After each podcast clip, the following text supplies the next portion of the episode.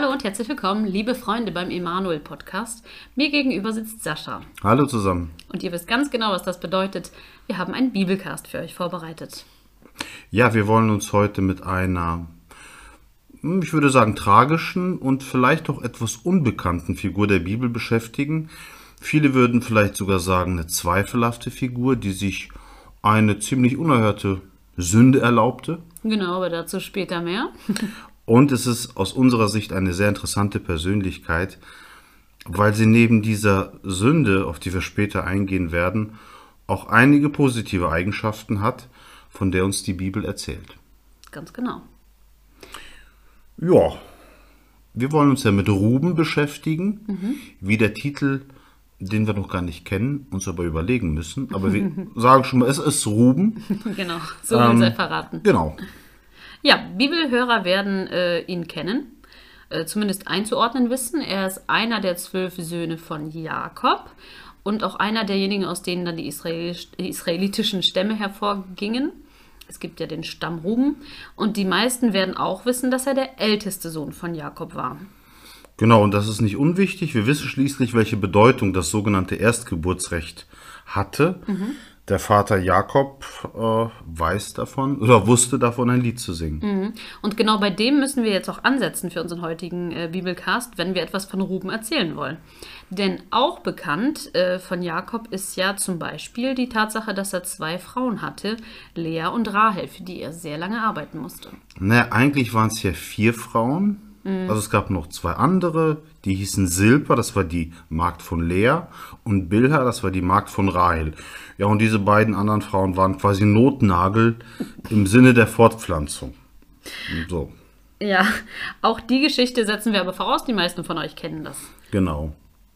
Ja, jedenfalls ha- hatte Jakob mit Lea, äh, seiner ersten Frau, die er ja von seinem Schwiegervater untergejubelt bekam, äh, ja, beziehungstechnisch würde ich sagen, gar nicht so viel anfangen können. Genau, Jakob war nämlich unsterblich in die Schwester Rahel verliebt. Und Lea, als die ältere, musste Jakob wohl oder übel heiraten. Es war also alles andere als eine Liebesheirat. Ähm, aber wie das Leben so spielt, es war eben die ungeliebte Lea, die dem Jakob den ersten Sohn gebar. Genau, so eine gewisse Gerechtigkeit sozusagen war dann doch mit im Spiel. Bei Rahel sollte es wesentlich länger dauern und das mit der Gebärerei äh, hat dann doch auch sehr tragisch geendet Genau. für sie. Ja, und dieser erste Sohn von der leider nicht so sehr geliebten Lea war eben dieser Ruben. Und ja, erstgeborener Sohn äh, ist doch eigentlich das Allerbeste und Schönste, würde man meinen. Ja, aber trotzdem war es nicht der Lieblingssohn von Jakob. Äh, die Lieblingssöhne von Jakob waren nämlich nicht die ersten oder so, sondern das waren die beiden letzten, Josef und Benjamin. Auch das wissen die meisten, die die Bibel schon mal gelesen haben oder in der Kinderstunde waren. Und vermutlich lag das gar nicht mal so sehr an den Söhnen, sondern eben an der Mutter.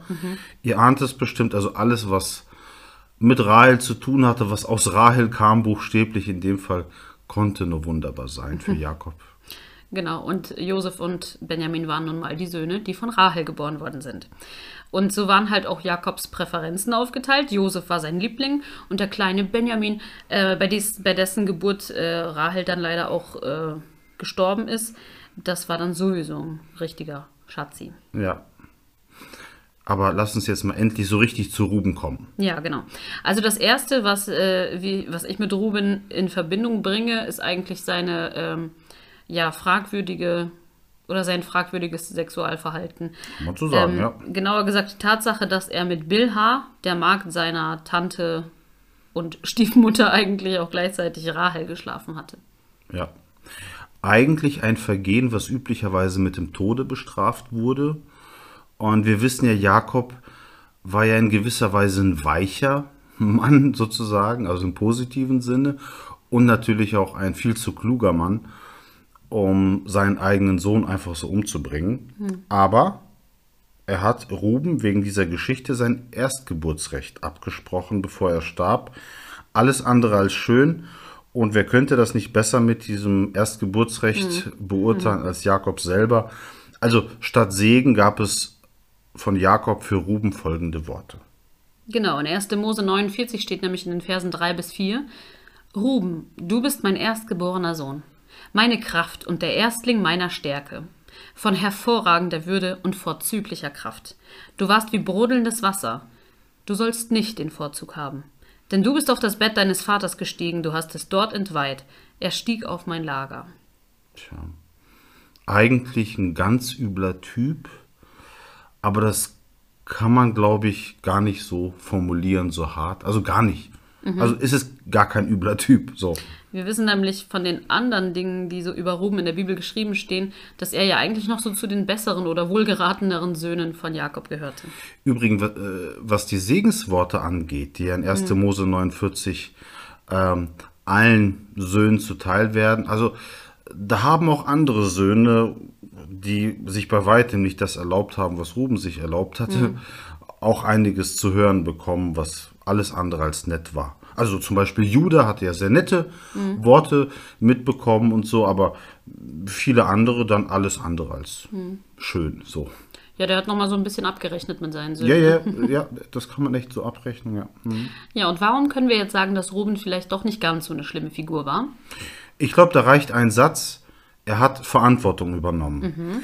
Wir lesen, dass ähm, Jakobs Lieblingssohn, also diese kleine, größenwahnsinnige Petze Josef, diesem Ruben sein Leben zu verdanken hat. Du magst den nicht ganz so gerne, kann das sein? Ach nee, nee, also ich denke, als, als äh, kleiner Bruder war er schon sehr ätzend, der Josef. Das sagst du nur, weil du ein großer Bruder bist. Ja. Äh, wir wissen ja aber ganz genau, dass die Brüder Josef unbedingt töten wollten, eben weil er bei denen ähnlich ankam wie bei dir vielleicht. Ähm, Ruben hat das aber dann zu verhindern gewusst. Ja, und wenn er es gekonnt hätte, hätte er auch den Verkauf des Josef verhindert. Aber das ist ihm irgendwie nicht gelungen. Das könnt ihr alles in 1. Mose nachlesen und ihr kennt es auch bestimmt. Ja, also das ist auf jeden Fall ein großes Verdienst so von äh, Ruben, auf jeden Fall. Und dann gibt es noch eine andere kleine lustige Geschichte von Ruben. Und zwar, als er seiner Mutter Lea sogenannte Liebesäpfel mitbrachte. Genau, das ist nämlich eine Frucht, die buchstäblich fruchtbarkeitsfördernd und auch luststeigernd wirken soll. Jedenfalls war es so, dass seine Tante Rael äh, auch verständlicherweise unbedingt was von dieser Frucht haben wollte. Genau, weil sie ja Schwierigkeiten hatte, So äh, Kinder es. zu bekommen. Ja, und sie bat ihre Schwester, wie das halt unter Schwestern so ist, ja, kann ich nicht ein bisschen was davon abhaben, meinte sie. Ja, und Lea hat äh, erstmal natürlich absolut überhaupt nichts davon abgeben wollen, weil sie sich gedacht hat, du bist selber schuld, du hast ja schon genug von deinem Mann und ich Ja. nicht. Es kam zum Streit, aber dann hat die List gesiegt und Lea hat diese Frucht eingetauscht gegen eine Nacht mit Jakob. Ähm, in dieser wurde dann auch der fünfte Sohn gezeugt, Issachar heißt der mit Namen. Und mir kommt dann direkt die Frage auf, warum muss man sich eine Nacht mit dem eigenen Ehemann überhaupt erst ergaunern oder ertauschen?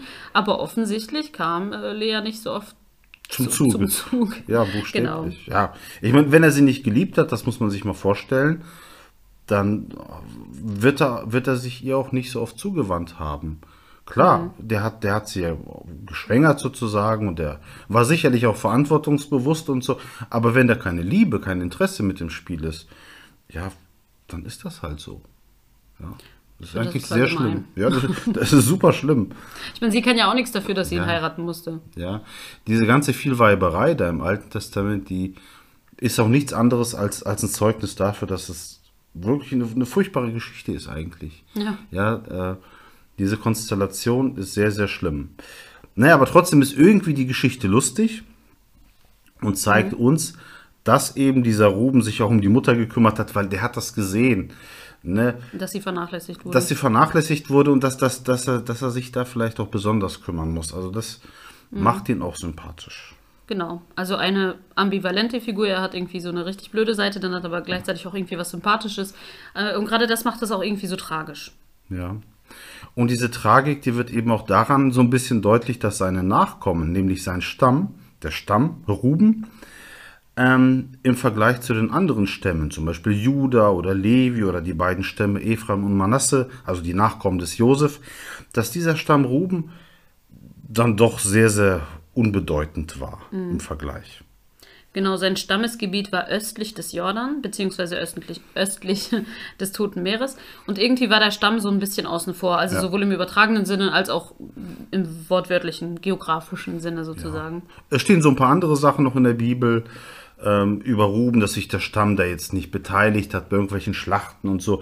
Das wollen wir jetzt nicht weiter ausführen. Wie auch immer, spätestens mit dem Fall des Nordreichs im Jahre 722 vor Christus, als eben die Assyrer alles platt gemacht haben, war es definitiv vorbei mit dem Stamm Ruben, wobei es eigentlich auch vorher schon weitestgehend vorbei war mit diesem Stamm. Also keine Erfolgsgeschichte. Ja. Tja. Ja, die Quintessenz. Also was ziehen wir jetzt aus dieser Geschichte? Und da müssen wir uns einmal mehr wiederholen. Es lohnt sich, sich mit den biblischen Figuren zu Genau, beschäftigen. genau, genau. ja, es lohnt sich gerade jetzt äh, die Geschichte von Ruben zu lesen, überhaupt diese ganze Passage da in 1. Mose. Es ist aus meiner Sicht einfach super interessant und sehr schön beschrieben, allein schon aus literarischer Sicht. Also auch für jemanden, der da null Interesse hat an Glauben oder so. Diese Geschichten sind einfach nur toll. Und diese schonungslose Offenheit der Bibel ist aus meiner Sicht auch so faszinierend, weil die Erzählungen, die vermeiden dieses Schwarz-Weiß-Denken. Genau. Und es war bei Abraham der Fall, es war bei dem Isaac der Fall, es war auch bei Jakob, dem Vater von Ruben, der Fall. Und äh, das sind Menschen aus Fleisch und Blut mit sehr vielen problematischen Seiten. Und wir dürfen dankbar sein, dass uns die Heilige Schrift mit diesen Personen halt eben auch herausfordert, weil sie uns damit auch sehr viel eigentlich über uns selber erzählt. Ja, klar. Auch wenn wir jetzt in einer anderen Zeit leben und jetzt an Jesus glauben und so, und gerade weil wir eben Christen sind, sind wir auch herausgefordert, uns auch immer wieder irgendwie zu reflektieren. Also soll heißen auch Buße tun, denn im Grunde genommen haben wir ja die gleichen oder viele ähnliche Schwächen wie die Menschen damals. So, also wir sind nicht besser, aber auch nicht schlechter als die Erzväter oder andere. Ähm, Oder Erzmütter. ja, Entschuldigung, Erzmütter. Ja. Genau, also wir, auch wir haben Dinge, die uns tagtäglich an uns selber und an unserer Sündhaftigkeit scheitern lassen. So ist es. Aber da kommt dann Jesus ins Spiel und das ist schon wieder eine andere Geschichte. Ja, Aber eine sehr schöne. genau, finde ich auch. Ich glaube, damit kann man, äh, kann man schließen. Machen wir es ein bisschen kürzer. Wie gesagt, gerade jetzt bei diesen Texten viel, viel wichtiger, dass man sie wirklich selber liest oder selber hört, wie auch immer. Also tut euch den Gefallen und lest 1. Mose. Einfach nur wunderbar. Genau. Seid auch nächsten Mittwoch wieder dabei. Bis dahin bleibt gesund und munter und gesegnet. Tschüss, Dankeschön. Tschüss.